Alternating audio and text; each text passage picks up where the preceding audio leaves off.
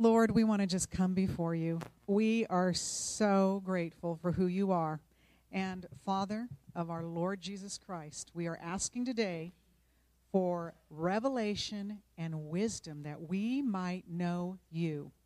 Lord, renew our minds that we can have a true concept of who you really are and who you want to be for us. Well, I want everyone here to know that I did not get one moment, one peep of sleep last night. So I am really dragging. And I will tell you, there was a party in the hood. Seriously. It was, and Bruce, you know, I was peeking out the window to sort of scoop it out in the middle of the night. Bruce said, Turn out the lights, they can see in. And I'm like, Oh, yeah, you're right. So I would periodically go and take my peeps. And uh, it was wild. And the backyard was beautiful big swimming pool, palm trees. And these kids, the parents were gone. And look out, they were having a good old time. So at 4.30 in the morning, I tiptoed downstairs and I called 911. Yeah, I'm one of those. I'm one of those. And the lady on 911 said, You only call us if someone's dying or it's an emergency. You need to call a non emergency number. And in my mind, I'm thinking, well, how in the world do you get a non-emergency number? It's 4:30 in the morning, and I have not slept yet. And then the weird thing is, they know you. You're at this and this address, and I'm like, yes, but please do not tell these kids when the officer goes over there that it's me, the neighbor. And there has been times that I've actually opened my window and said, "Could you please be quiet?" And it's always Saturday nights before church on Sunday. And Bruce goes, "You're yelling at those kids, and then they're going to see you driving off to church." So I, um, I, I, I did my call and um, waited, and waited, and waited some more, and then all of a sudden, it was still. And I will say, it was not the Gessick family. Okay.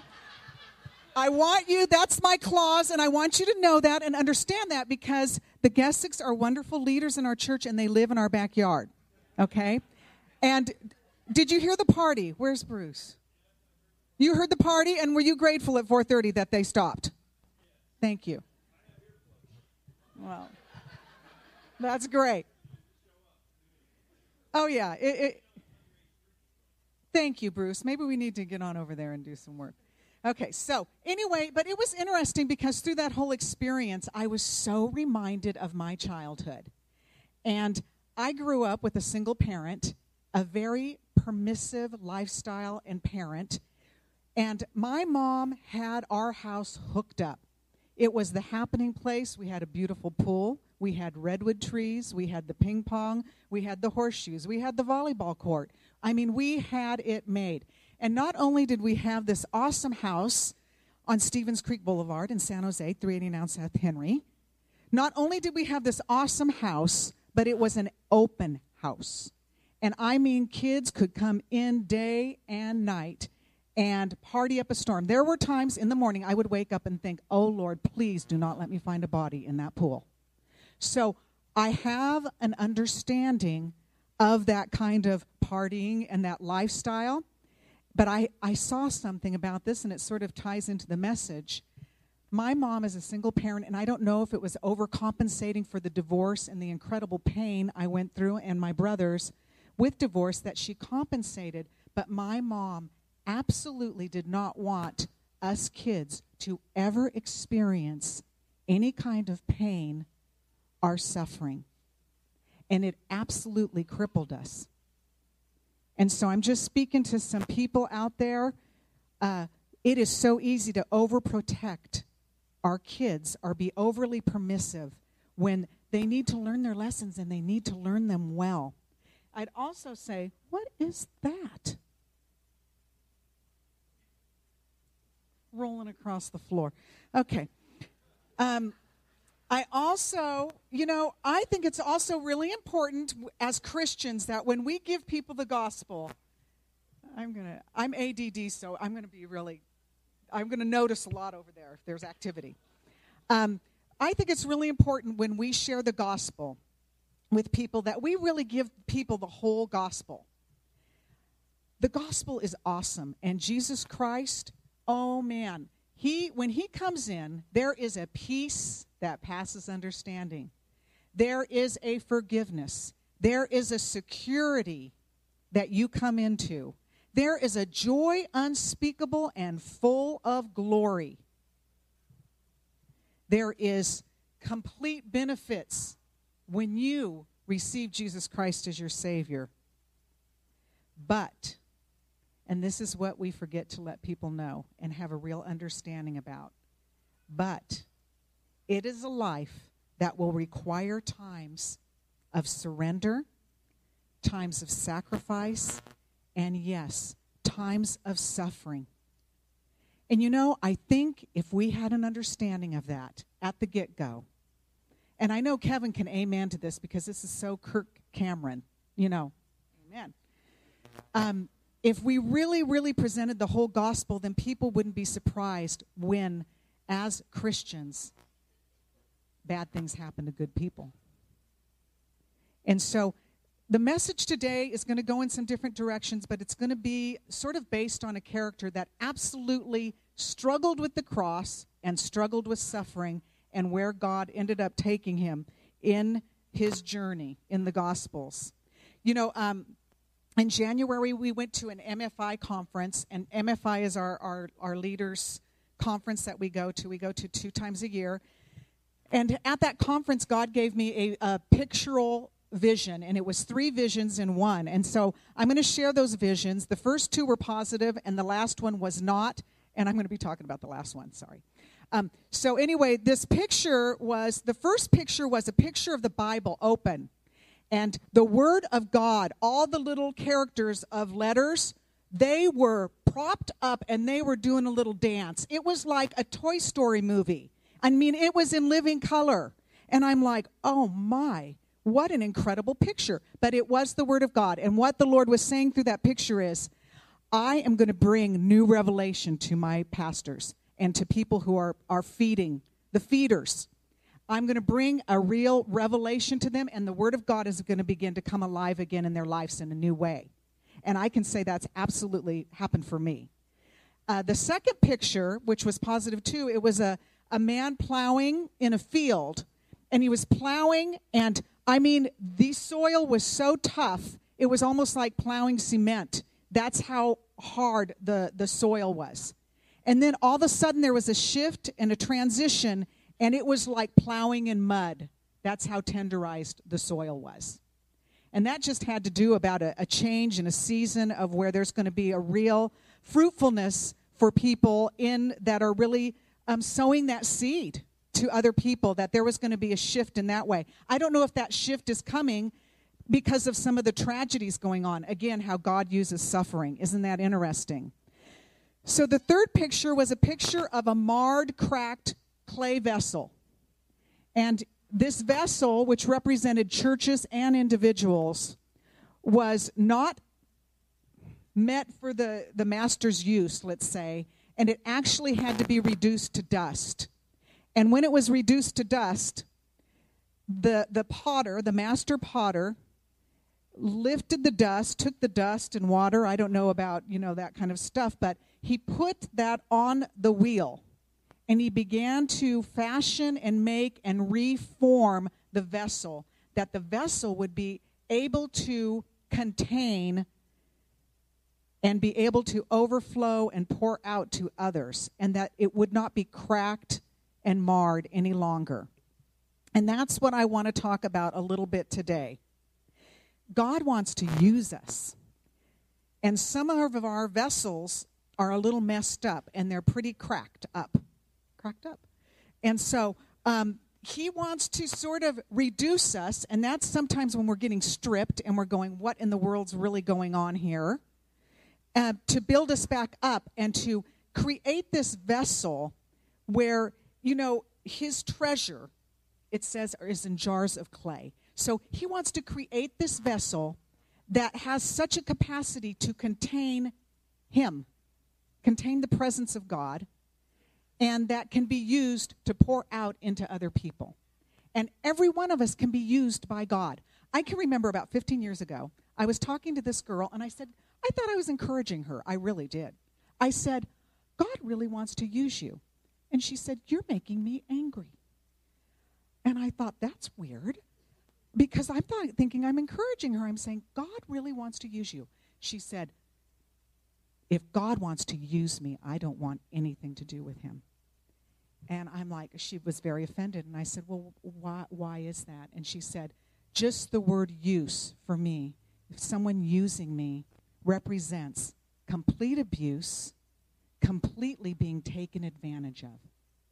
And I thought, what a sad picture that people sometimes have that in their hearts, and that they would even not, they would even be resistant to the word to be used by God, because nothing could be more fulfilling than to be used by God. Absolutely. So he's the potter, we're the clay. If we could stay still on that wheel, if we could let him do what he wants to do, oh my, what an incredible thing that would be. But we don't do that all the time. We jump off that wheel, huh? So today we're going to get a chance. We're going to jump back on. We're getting on that wheel. Um, so the title of my message is Have You Gone to the Garden?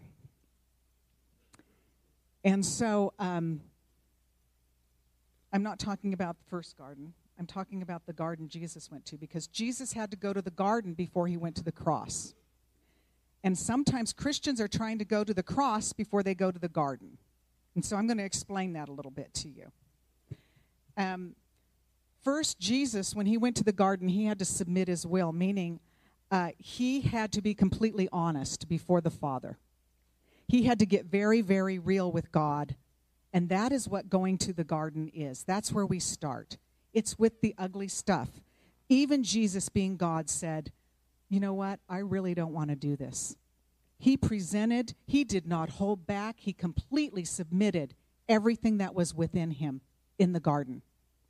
Second, he had to surrender his will. So, first of all, you're getting honest with God. Second of all, you're surrendering your will to God. But not my will, your will be done.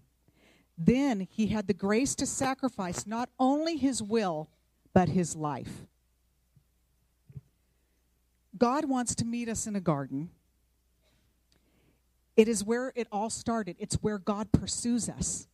It is where we had our little fig leaves on and he came, tiptoeing through the garden, saying, Where are you? And so again, he takes you to the garden in with Jesus we, we start in the garden, and then before the cross, we go back to the garden. And he says, Where are you? Because he wants you, he wants all of us. So we get alone with God. Isn't it interesting that nobody can go with you into the garden? I mean, Jesus tried to take two of his friends, and they fell asleep. And so when you're going to the garden, you're going alone. You can't even take your spouse with you. It's you and God. You get alone, you bow your heart, you get honest with God, your hurt, your disappointments, your anger, your resistance. And then you surrender, but not my will, your will be done. And then you're ready to sacrifice. You know, I think it was Joyce Myers who always sort of laughs at this song, how we all love to sing, I surrender all. You know, wave our hankies, surrender all. And we really hardly surrender anything. And but you know, we love to just belt those songs out. And we really do lack the kind of surrender that God is really desiring and wanting of us. Too often with God, we're trying to make sacrifices without being honest, without letting go. And we become bitter and angry and we walk away from God because we're trying to sacrifice before we've submitted. It's almost like trying to resist the devil before you submitted to God. Okay? Have any of you ever done that where you keep rebuking the devil and you're so not submitted to God? And he's saying, Will you just submit to me? And then we let's rebuke the, the devil together. And he will go. Um, this week, this is the second time in church that I've ever read my personal journal. So I'm going to give you a piece and I'm going to take you to the garden with me because I have been sac- I have been suffering. And so I have been suffering, and I will be honest with you. I have had, and I'm overcoming a deep codependency issue with my daughter. And I won't say who that is. Amy. So, anyway, um, she's in San Diego, I'm in Hollister. We were talking a number of times a day and texting. And if she went out anywhere, I needed her to tell me. I wouldn't go to sleep until I knew she was home safely in her apartment. And that could be late in the evening after she's with her church friends. There is a lot of fear in my life connected to loss. And I really did not know how to let go of my daughter. I literally felt like she would die. If I wasn't there, if I wasn't involved with her every single day and talking to her, she would die. And it felt as real as anyone who has trauma in their life understands that feeling.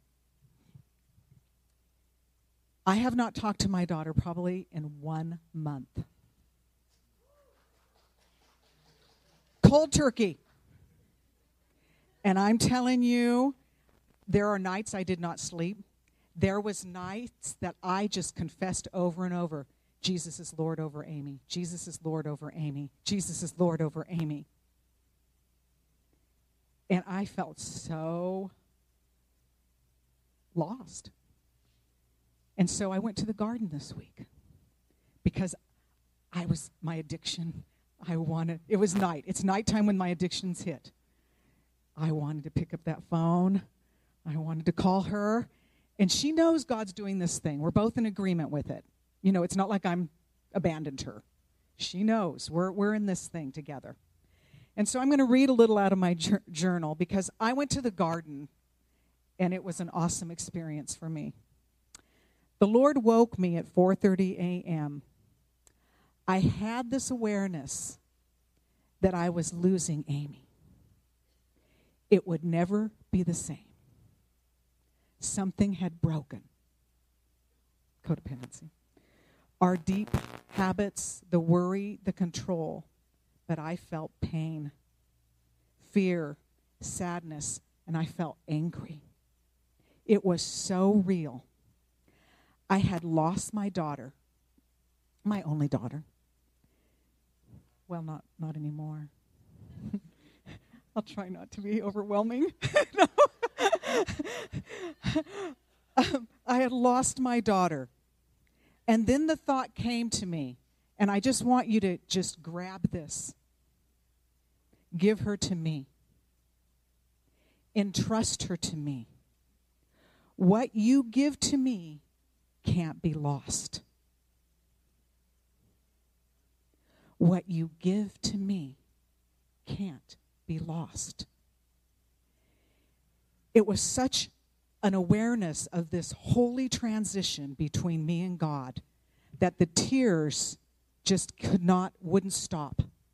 And the presence and the grace of God enveloped me.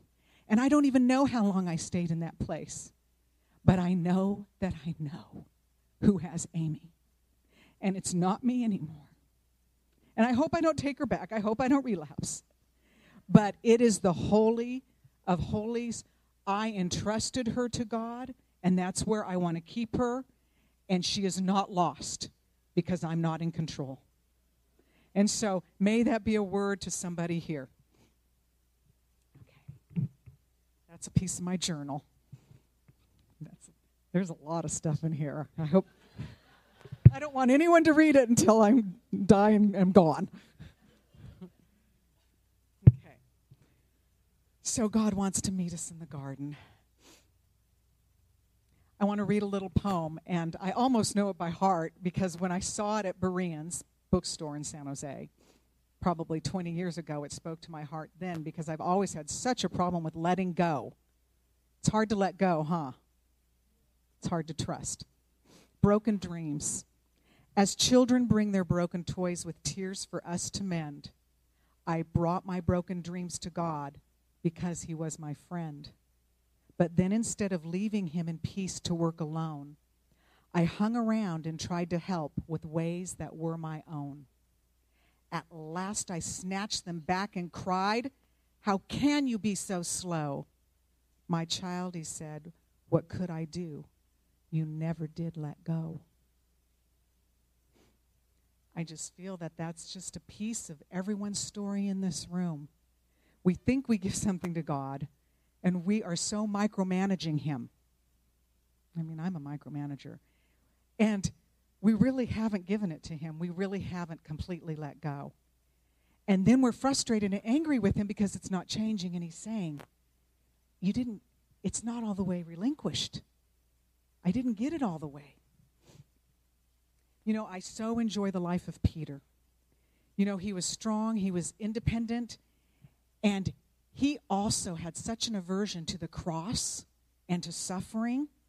He was a fisherman, and he, when Jesus called him, he came to the call. He responded to the call very, very well, but he did not respond to the cross.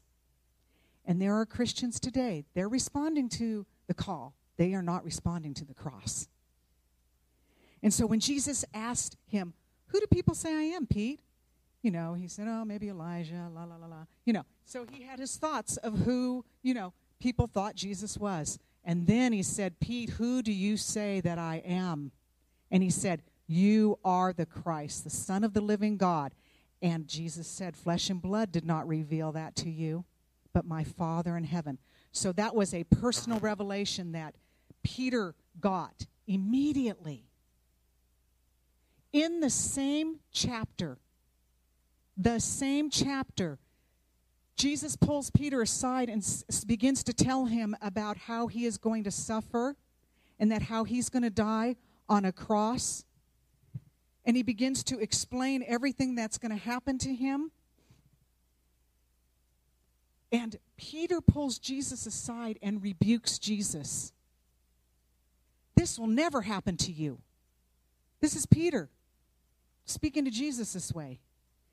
And Jesus has to say to Peter, Get behind me, Satan. You don't have the mind of the things of God, but the things of men. That is two experiences Peter had in the same chapter. He had no concept of the power of the cross. You know, it says that the power of the cross is foolishness to those who are perishing, but to those who believe, look out look out if we can embrace that cross. There was a guy, Calvary, Cha- uh, Calvary Community in, on Hillsdale. I don't know if any old timers might remember Pastor Fry years and years ago. When I first got saved, I would go in there and, oh my goodness, God really hung out there. That was like 30 years ago. There was a guy who would come and he would preach. They used to have all the heavy hitters come in. And uh, he was Peter Marshall, who was a, um, what was he, a state senate clerk, a chaplain. Yeah, yeah, and a chaplain over the the Senate. And his wife was a famous writer, and he died a premature death, and he had one son. And this son, all this son did was preach. He was a historian, but he preached the cross. I could not get enough of him. It was hardcore. And I'd be like, this feeds me. This feeds something in me. And all he did was speak and talk about picking up your cross, dying daily, really about the nuts and bolts of Christianity. And I just was thinking about him today, thinking, I loved that guy. I wonder where he is now. I don't, I don't know if you ever heard him, but he was incredible. Huh? Yeah, the light and the glory. I think he wrote. He wrote a. So, um, so get behind me. You know, Jesus says to Peter because he doesn't understand suffering. So Peter had a revelation of who Jesus was, but not why he was. He knew his identity, but he didn't know his purpose. Uh, Peter was so opposed to the cross. You know, it says, Jesus goes to him and says, You're going to deny me three times. Peter denied him more than three times. Because when they went to come get Jesus, he goes and lops the soldier's ear off. I mean, that would be a picture to behold. You know, they're coming to take Jesus for the cross. Again, what Jesus what Peter is telling us is there is no way this cross thing is going to be happening. So he cuts the ear of the guy who's coming to get Jesus and gratefully Jesus, God himself is on the scene because he can just pick that ear up, sort of mold it right back on there, and the guy moves on. But again, he tells Peter, you're going about this the wrong way. And so Peter again is there's a lessons that that are trying to be taught to Peter, but Peter is very opposed, very resistant to the way of the cross. And then you've got the famous verse Simon, Simon, Satan has demanded permission to sift you like wheat. But I am praying for you that when you've turned, you're going to strengthen other people. And so that's a very famous verse, and that verse absolutely has to do with some suffering. Um, we know that all suffering is not for Christ, and we've got to be really careful about that. God will use all suffering, but all suffering is not for Christ. I don't know if you read the article. I read an article not long ago 15 shots killed Shelby Allen. I don't know if you saw that. And this is just a little heads up about binge drinking. It's the story of a girl in Redding who was 17 at a very um, influential home. They call it a safe home where parents let underage kids drink in the home because they think they're being safer because the kids aren't out on the road. And so the girl's sitting there, and the mom and dad leave them at the open bar, and she's 17, and she commits to, to taking 15 shots of vodka in an hour, and they find her dead over a toilet bowl in the morning. That kind of suffering is not for Jesus. But I tell you, Debbie Allen, that mother, is a pit bull, and she is on the move, and she is determined to bring in laws. In fact, she just got a law passed that if underage children are drinking at your home, that if anything happens to them, you will be held responsible. And binge drinking right now, alcohol poisoning, is definitely on the rise. And it's very real, and our kids are dying from it. So, young, young ones, stay away from the alcohol and drinking because you can. You can. It's very dangerous. And so, you know, I was thinking about her and I thought, wow, that lady turned, again, it's like Chip talks about how you turn a righteous place of anger into action and you make a difference in the society. And so, you know, she's um, making a big difference. So before Jesus goes to the cross, he tells Peter, You're going to deny me three times. And Peter says, I will die for you. I mean, Peter. There is nothing in him that shows that that's a possibility. You know. So, Jesus is led away, and it says that Peter follows at a distance. Peter warms himself by the fire with unbelievers, and then he says he does not know Jesus. He denies him. So, steps of denial, you guys. They're steps that we take when we begin to backslide and we begin to go into denial with the Lord. First, we begin to follow him at a distance. Stop reading the Bible, stop praying, stop hanging with Christians. We're following at a distance. Then we're actually sitting with sinners. Okay? We're comfortable, we got the fire going, we're, we're enjoying ourselves, we're sitting with the sinners. And then we begin to lie to ourselves and we lie to others and we end up in self deception. And then we think, how did I get, a, how did I get here? So, um, you know, Peter's disillusioned.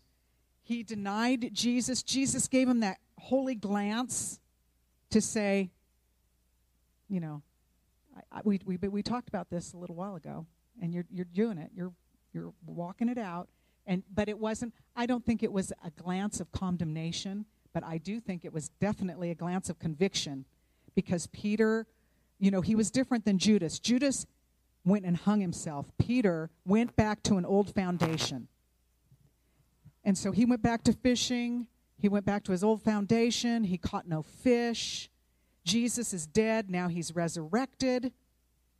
And now Jesus is speaking and he's saying, Cast the net to the other side, meaning, if you'll let me into areas of your life, then they will prosper. But apart from me, you can do nothing. And they do that and they have this big catch. And then John, this is funny to me. This is in the book of John, and here's how John refers to himself the disciple who Jesus loved. Give me a break.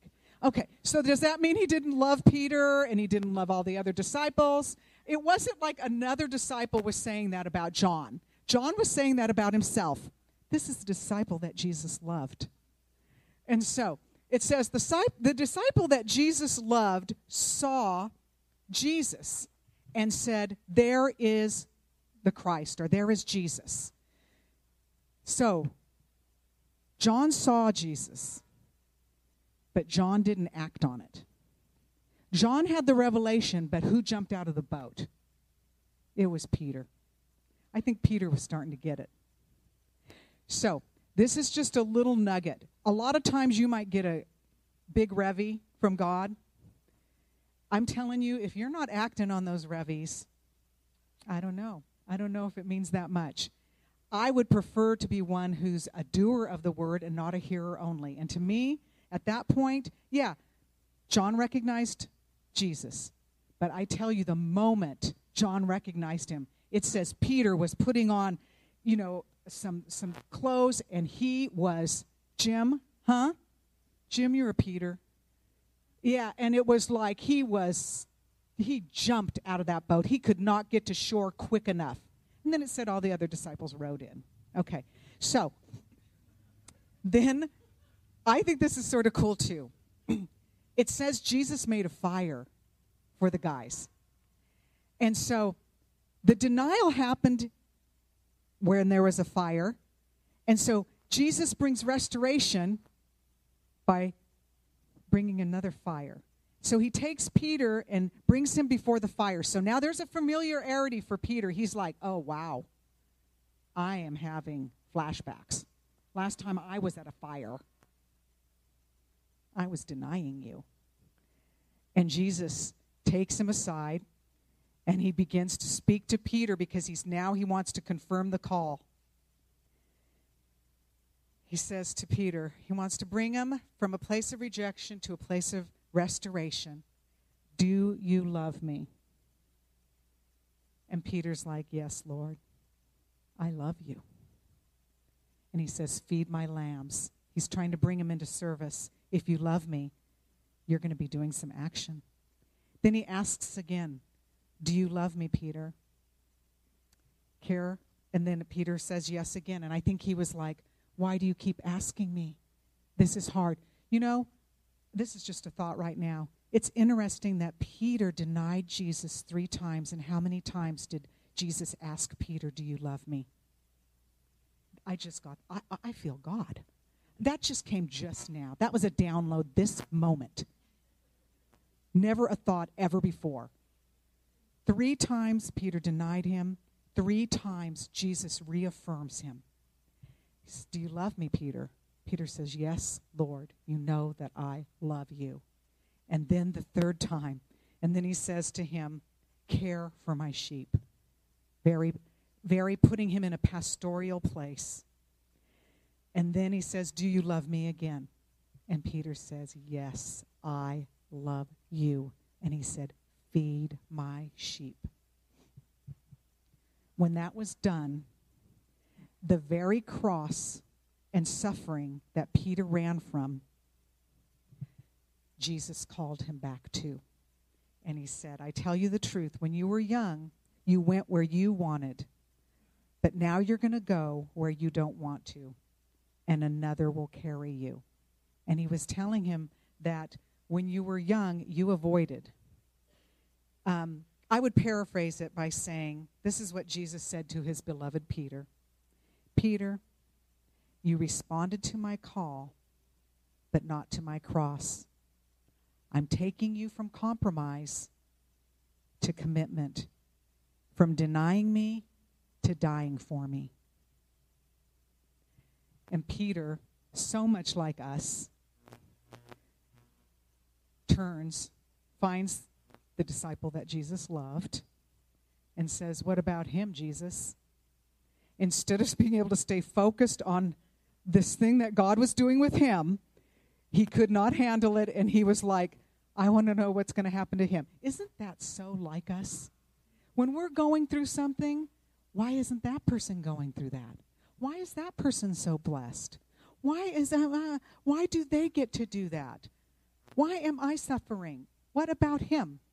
And Jesus said, Never mind him. You follow me. You follow me. The Peter who hates suffering understands and embraces it.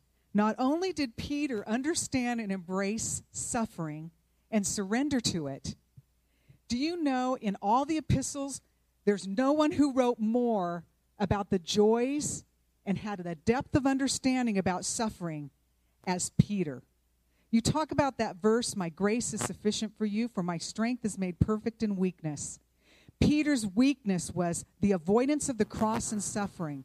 His greatest strength in his epistles was to tell all of us, to tell all of us, greatly rejoice, though you now had to suffer grief in all kinds of trials.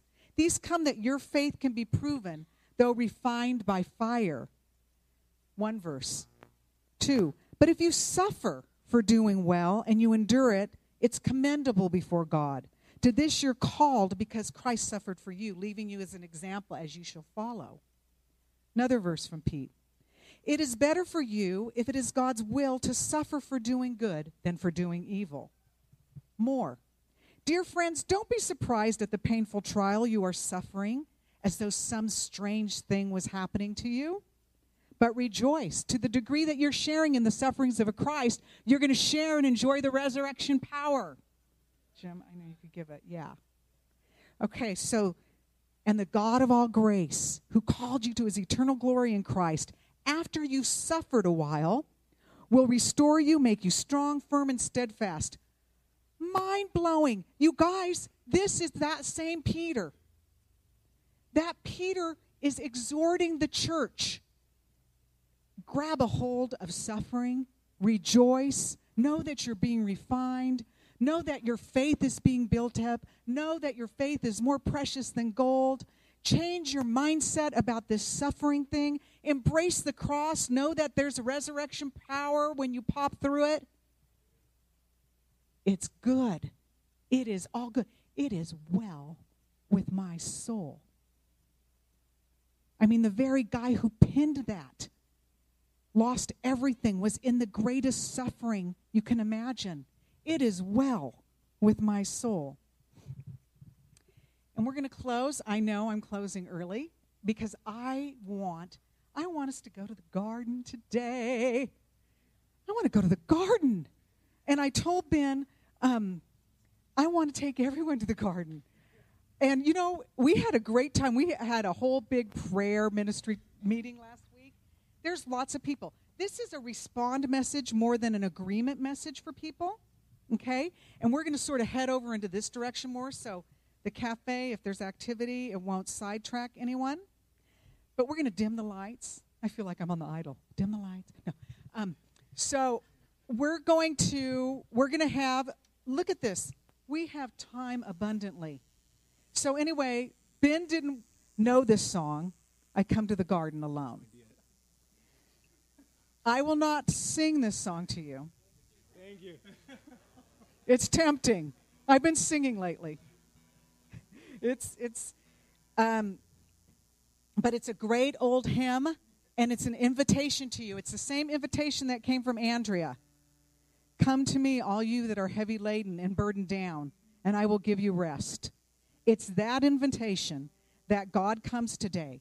There are things that you need to come and bring before God.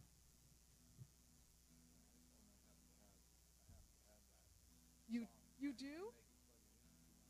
I would love. You know what? I I would love that. Okay, we're going to do that song once when we when we rise up. When we stand, we're going to do the I come to the garden alone song. Okay? It's an old hymn. And then um, when we're up here, we'll let the worship team. Or should we do the worship team first, a few songs, and end with I Come to the Garden? End with end with it? We're ending in the garden. Okay. Yeah. yeah.